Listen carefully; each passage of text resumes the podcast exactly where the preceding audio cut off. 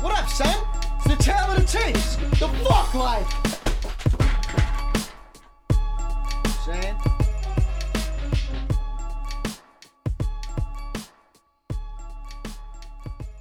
Tale of the Tapes, welcome to season 2, episode 31. Today we have Jeru the Damager and Warren G.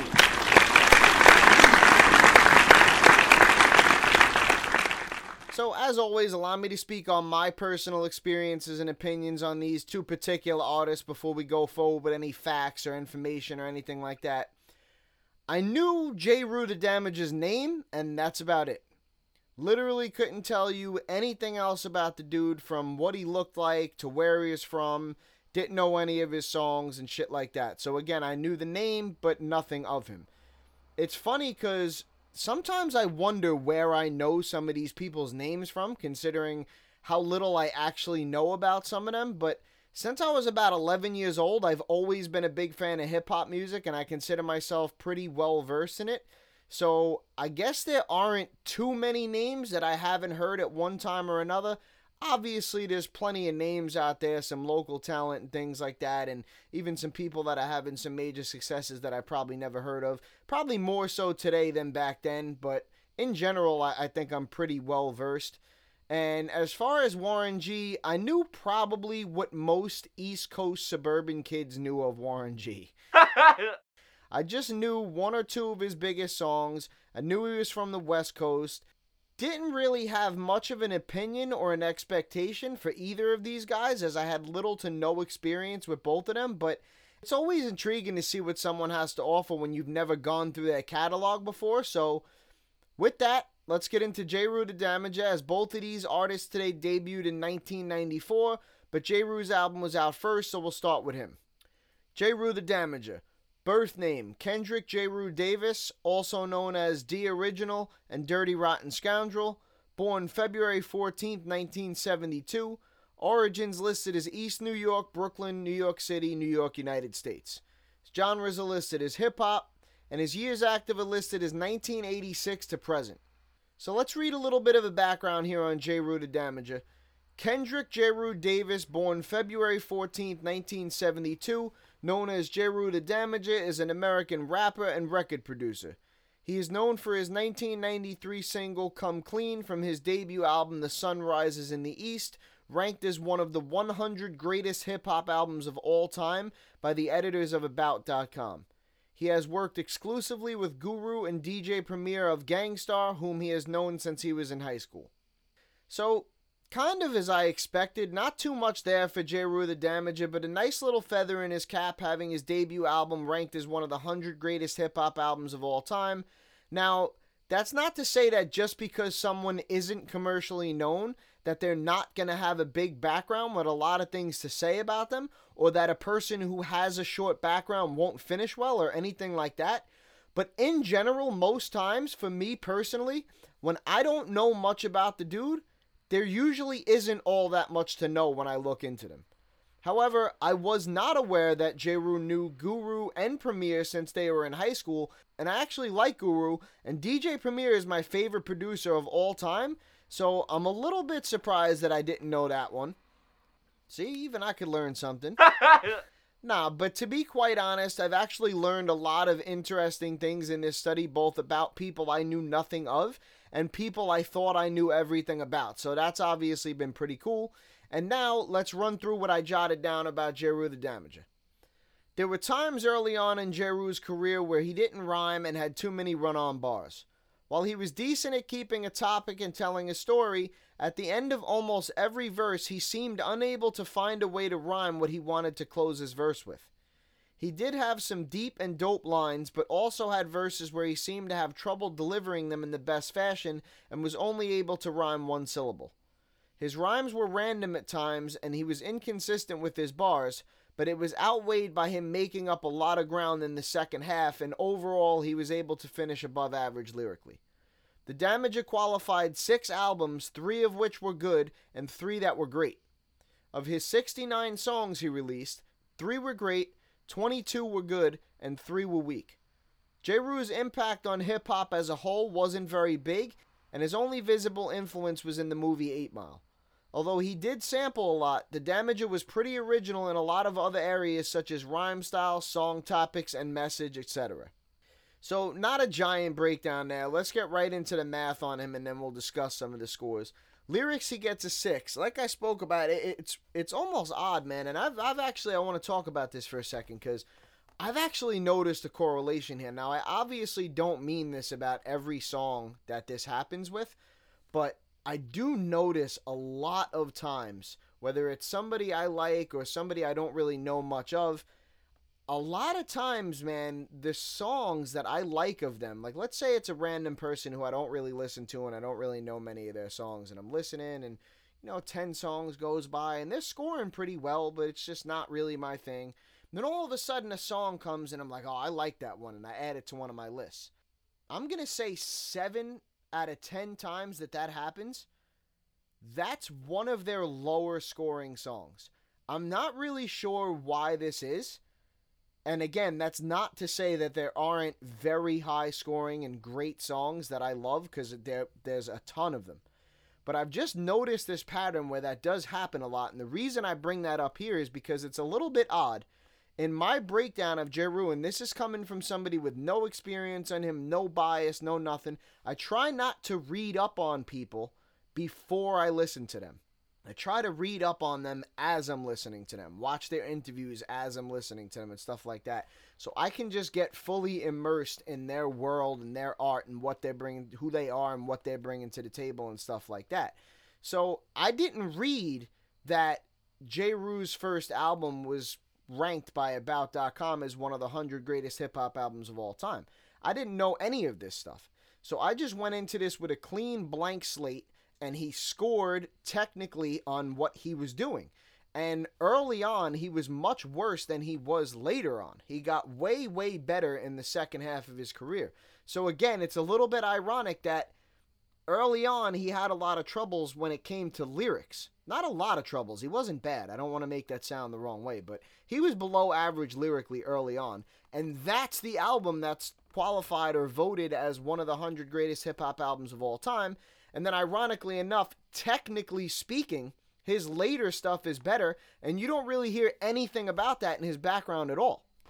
So, anyway, back to the lyric score, just getting that out of the way. Overall, he gets a six, and like I said, a lot of that was carried heavily by the second half of his career. He was actually pretty well above a six in that second half of his career, but you also had to factor in the first half, so it averaged out to a six in total. But overall, I mean, Jeru definitely above average lyrically for sure, so that's not a bad score at all. Albums, he gets a 4.62 with zero classics. Songs, he gets a zero. Like we spoke about, he didn't have all that many songs, 69 songs.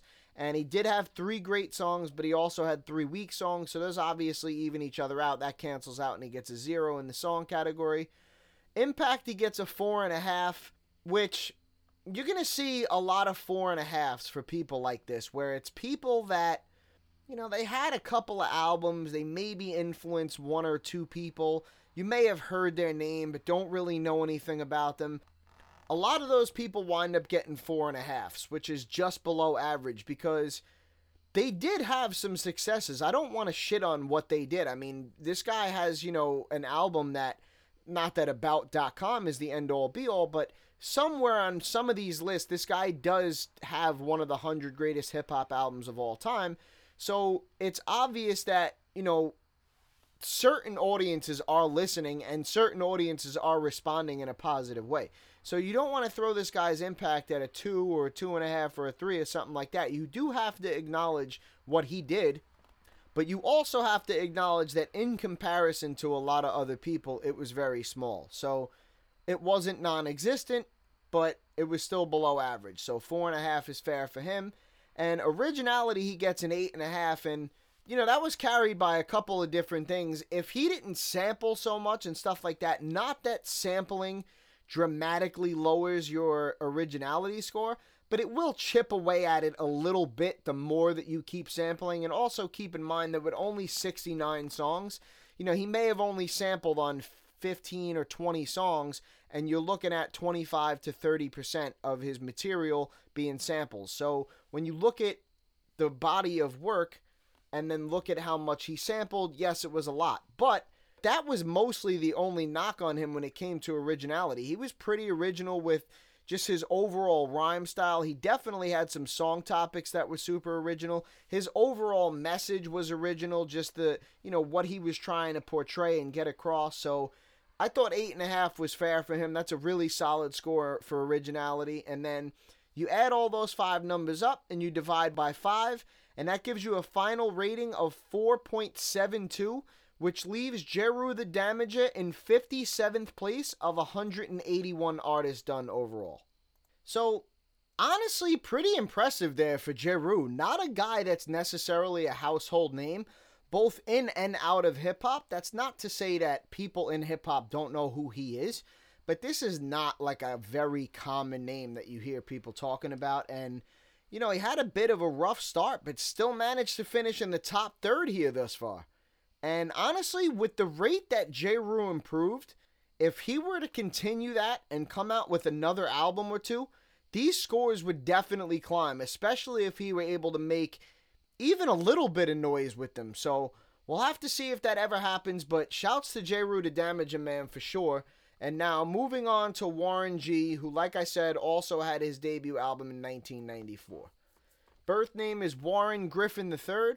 Born November 10th, 1970, in Long Beach, California, United States. His genres are listed as hip hop, West Coast hip hop, gangster rap, and G funk.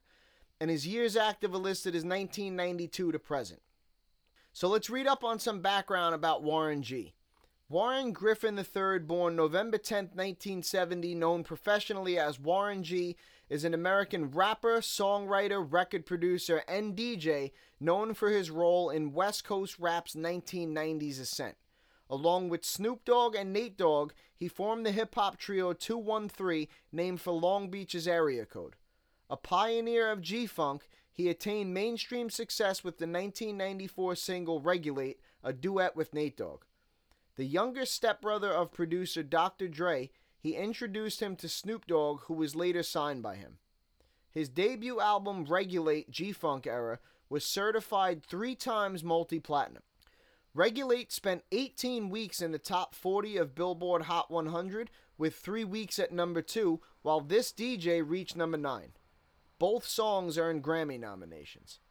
Three songs from his second album, Take a Look Over Your Shoulder, reached the top 40, as did his 1998 duet with Nate Dogg, Nobody Does It Better. Both Take a Look Over Your Shoulder and his next album, I Want It All, were certified gold, the last of his albums to attain certification. His 2001 comeback attempt, The Return of the Regulator, failed to reach his earlier heights despite a star studded collaborator list and was criticized for undermining his strengths by trying to exceed them. His next two albums, 2005's In the Midnight Hour and then 2009's The G Files, released independently, were self produced and escaped popular notice. In the 2010s, he experienced a resurgence in popularity amid the digital age. In 2015, he released Regulate G Funk Era Part 2, an EP featuring archived songs of Nate Dogg, who died in 2011. In 2017, Regulate, platinum since 1994, went two times multi platinum propelled by digital downloads. So, more there for Warren G than there was for Jeru the Damager, which again was kind of expected. That's not to say that Warren G was the best known rapper ever, but a little bit more commercially successful than Jeru.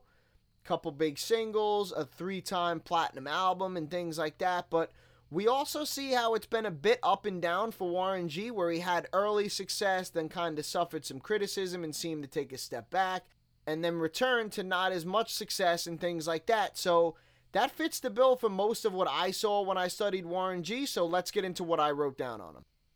Warren G was pretty much the epitome of average in almost every sense. He wasn't bad at holding a topic, but seemed unable to put together a real good story, and very hardly had any subject matter of any substance. At times, his rhymes are random and repetitive, using the line, It's me, Warren to the G, in what felt like almost every song, and he even spelled a simple word wrong in a verse once. Although the majority of his rhymes were simplistic, he did have some pretty good lines, especially towards the tail end of his career, leaving him at just below average lyrically overall. Pretty much all eight of his albums were borderline good average albums. Throughout his 21 year career, he failed to register any great songs, but did have 11 good songs along with three weak ones. While Warren G did have a few hits and a bit of a buzz on the West Coast in the 90s, his impact on hip hop overall wasn't very big, and he only influenced Memphis Bleek musically. Originally, I was under the assumption that Warren G was one of the original major founding factors in the G Funk sound, and that was going to be one of the few things he had going for him as far as originality. However, upon closer review, he is not really credited as one of the originators of the G Funk movement. So let's get into the math of that a little bit, and I just want to be clear with what I meant at the end here. He was certainly a pioneer for the G Funk movement, but was not really the originator of it. So I hope you guys understand what I mean when I say that.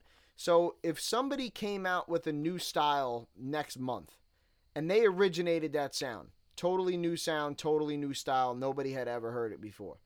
Obviously, now that's not to say that everybody that makes anything sound like that is totally biting and is going to lose major points. That's not the point that I'm trying to make here.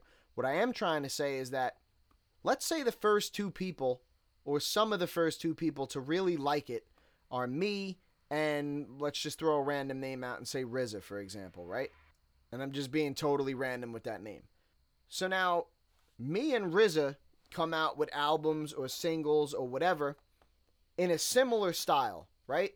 And for whatever reason, maybe because of RZA's fame or whatever the case is, because take this as a good example, right?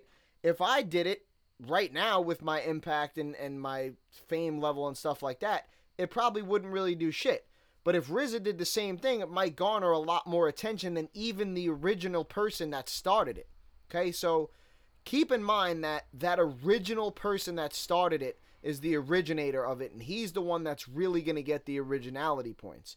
RZA is more so a pioneer of it and somebody that kind of liked it and adapted to it and made it a little bit more public and mainstream. And then a lot of other people started to say, wow, this is amazing. But RZA didn't really start it. And I'm not saying that RZA would take credit for it or I would take credit for it or anything like that. Just trying to point out to you what the difference between a pioneer and an originator is and why Warren G is not being given a massive amount of originality credit because of that. So, on to the math here for Warren G. Lyrics, he gets a four and a half, like we spoke about, just below average, and there really wasn't anything like bad about Warren G. It was just that there really was little to no subject matter of any substance. So, I mean, most songs were kind of just the same things over and over again. Um, you know, he wasn't really great at like telling stories. He would kind of like tell these little pieces of stories, but couldn't really like tell a, a whole good story for a whole song. Um, you know, wasn't great at keeping a topic, wasn't bad at it, but wasn't flawless at it. Um, and then, you know, he just had scenarios where he would just repeat lines a lot. It's me, Warren to the G, and just things like that. So, just little things like that accumulated over time and dropped him to just below average, even though most of his rhymes by themselves were technically probably average. Albums, he gets a 3.55 with zero classics. Songs, he gets a minus 0.31, which is a pretty low number, obviously. It's only a third of a point. That's not really going to affect his score greatly, but again, he's losing points where he could be gaining points and that came from the fact that he had no great songs throughout his entire catalog and three weak songs. Impact, he gets a four and a half, just below average, same as Jeru. Again, you're going to see a lot of this from people like this. Warren G, a little bit more commercially successful than Jeru, right? So maybe he has that on him a little bit. But you see that Warren G was nominated for for two Grammys and stuff like that, but he didn't win any and you know he was on some billboard charts and things like that and his album sold well and stuff like that. But other than those little sporadic spots where he had a great single or he had you know and i don't want to call warren g a one-hit wonder because he wasn't but he never was able to really garner the same type of success from anything else that he did from regulate. So it's one of those things where overall it's just below average but kind of in a little bit of a different way than Jeru the Damager. Whereas Jeru had these little feathers in his cap, like being ranked as, you know, one of the 100 greatest hip hop albums of all time and, just little things like that, but had a little bit more of an underground following than Warren G. And then on the flip side, Warren G didn't really have much going for him, but he was a helping hand in pioneering the G Funk movement, and he did have sporadic commercial success with some singles and some albums and stuff like that. So it's almost an opposite thing where when you talk to real hip hop heads, Jeru's probably going to come up first, but then as you assess everything and you look at the lack of commercial success and things like that, it kind of brings him down to just below average. Warren G probably quite the opposite. I don't think that any real hip hop heads are going to come out and be like, bro, Warren G. You know what I mean? So you have to keep that in mind. And then you also have to keep in mind the fact that, no, maybe a lot of hip hop heads are not saying that, but he still did have a platinum single, a platinum album, and some top 40 hits and stuff like that. So again, all things have to be factored in, but just below average when it comes to impact for Warren G. Originality, same thing. He gets a four and a half, just below average. And that we kind of touched on this a little bit already. I don't want to say that he copied the G Funk thing. I mean, that's the area that he's from, and that's what those guys were doing at that time. And he was very close with a lot of the guys that were doing it. So, again, it wasn't that he like stole it from them, but he didn't make it up. He didn't totally originate it. So, to a certain extent, Warren G had a little bit of his own sound, but to a certain extent, even probably more so, he was very, very typical West Coast. The way he dressed, the way he looked, the overall sound of his songs and albums and things like that. And then again, not really the originator of the G Funk movement. So a little bit hard to really give him points for originality. That it was no, you know, songs, song topics that were about anything crazy. Um, you know, his rhyme style wasn't out of this world or totally unique. So it was just kind of average for everything, and then you had to factor in that there really wasn't anything standout original, and it finished just below average again. So you add all those five numbers up and you divide by five, and that gives you a final rating of 3.35, which leaves Warren G in 169th place of 181 artists done overall. So obviously not a good finish there for Warren G, who's just outside the bottom 10 there. And I want to bring up a point here as I have in the recent past. A couple episodes ago, I stated how when I was in this year listening, I deemed 1994 to be the year of the average rapper. Not because no one good came out in that year, but just because there were so many rappers to make their debut in 1994 that just had average scores in almost every aspect and you'll see more of that as we continue on in 1994 here. But just another prime example here of how tough this competition is getting as we get into the mid 90s and creep up on the last year of the golden age of hip hop. Warren G gets just below average in like every single category. Four and a half for lyrics, four and a half for impact, four and a half for originality, just above average on the album score, and just slightly minus on the song score. So literally almost even across the board. And yet he finishes inside our bottom 20. So things obviously getting real tough now as our quote unquote average guys seem to be falling much closer to the bottom than the middle now. So with those two guys personally covered, now let's get into our list. So for the remainder of this year, 1994, we're going to stick with our top 15% overall. So let's get into that one first. In our top spot, we have Nas, who's in fifth place of 181 artists done overall. Behind him in ninth place, we have Black Thought of The Roots. Directly behind Black Thought is Tupac, who's in a three way tie for 10th place. And then next, tied for 14th place, is Pharoahe Monch. Behind Pharoahe Monch, we have KRS-One, who's in 17th. Back in 21st is GZA. Couple of slots behind GZA is Slick Rick, who's in 23rd. Couple of slots behind him in 25th is Rakim. Directly behind Rakim, we have Redman, who's in 26th. And directly behind him in 27th is Common. Couple of slots back from Common is MF Doom, who's in 29th. And a couple of slots back from him in 31st is Rev Run of Run DMC. Directly behind Rev Run is LL Cool J, who's in 32nd place and a couple of slots back from him in 34th is Will Smith. Directly behind Will Smith is Krayzie Bone of Bone Thugs and Harmony, who's in 35th, and directly behind him in 36 is Layzie Bone of Bone Thugs and Harmony. Directly behind Layzie is Sticky Fingaz of Onyx, who's tied for 37th. And then a couple of slots back from Sticky is DMC of Run DMC and Ice Cube of NWA, who are both tied for 39th place of 181 artists done overall. So, no changes whatsoever to this list at all today. So, moving right along to our current top 10% lyrically, and there are no changes in this list today either. Tied for our number one spot, we have Pharoahe Monch, Black Thought of the Roots, and Nas, who all got lyrical scores of 8.5. Behind them, we have a three way tie for fourth place between Masta Ace, GZA, and Common, who all have lyrical scores of 7.5. And then we have another tie behind them for seventh place with KRS-One and Lord Finesse, both getting lyrical scores of 7. Behind them, we have an eight way tie for ninth place between Will Smith, Rakim, Kool G Rap, Everlast, Tupac, Redman, Sticky Fingaz of Onyx, and Layzie Bone of Bone Thugs and Harmony. So, obviously, shouts to everybody in that top lyricist list for sure. Now, let's get into our particular decades list, starting with our top five rappers to make their debut in the 1980s. So your top five rappers to make their debut in the 80s are KRS-One, Slick Rick, Rakim, Rev Run of Run DMC, and LL Cool J. Same legends hanging strong there. Remember those names, people. Now, on to our top five artists to make their debut in the 90s so far, and there are no changes to this list today either. So, your top five rappers to come out in the 90s so far are Nas, Black Thought of the Roots, Tupac, Pharoahe Monch, and GZA.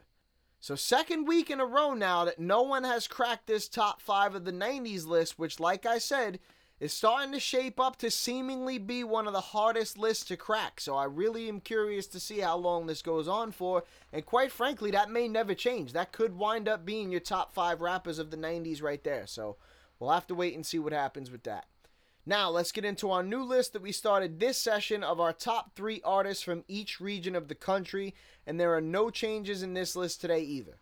Starting with the East Coast, the number one rapper to come out of the East Coast thus far is Nas from Queens, New York. In second place is Black Thought of the Roots from Philadelphia, Pennsylvania. And in third place, we have Pharoahe Monch, also from Queens, New York. Moving across to our West Coast, the number one rapper to come out of the West Coast so far is Tupac from Marin County, California. In second place is Ice Cube of NWA from Los Angeles, California. And in third, we have Everlast, also from Los Angeles, California.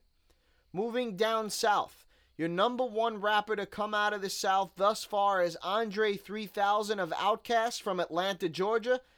Second place is Big Boi, also from Outkast and also from Atlanta, Georgia. And third is Scarface of the Geto Boys from Houston, Texas. Moving over to our Midwest. Your number one rapper to come out of the Midwest thus far is Common from Chicago, Illinois. In second place, Krayzie Bone of Bone Thugs and Harmony from Cleveland, Ohio. And in third place, Layzie Bone of Bone Thugs and Harmony from Cleveland, Ohio. So we get a week here where neither of these artists able to crack any of these lists, and again, this is gonna happen. Not everybody can make the top of their respective lists, and the 90s have been very, very hit or miss with everything. It almost seems to be like a like a top 10 or a bottom 10 for the most part. Obviously not with everybody, but in general, we're getting a lot of really strong finishes and a lot of really poor finishes in the 90s here. So we'll see what happens with that going forward. If you'd like to see any of these lists in full, you can give the Facebook website a visit at www.facebook.com slash Tale of the Tapes podcast. You can also give the host website a visit at www.anchor.fm slash Tale of the Tapes. Both of those links spell completely normally, and on the host site, you will see a support button. I really appreciate anybody that hits that and donates to me. And that does it for episode 31, man. Next week, episode 32 will be on Mystikal and Da Brat. So that's a pretty interesting episode, for lack of a better word, and we'll have to see how that one plays out next week. Tale of the tapes. Peace. Tale of the tapes. Might as well. Better off.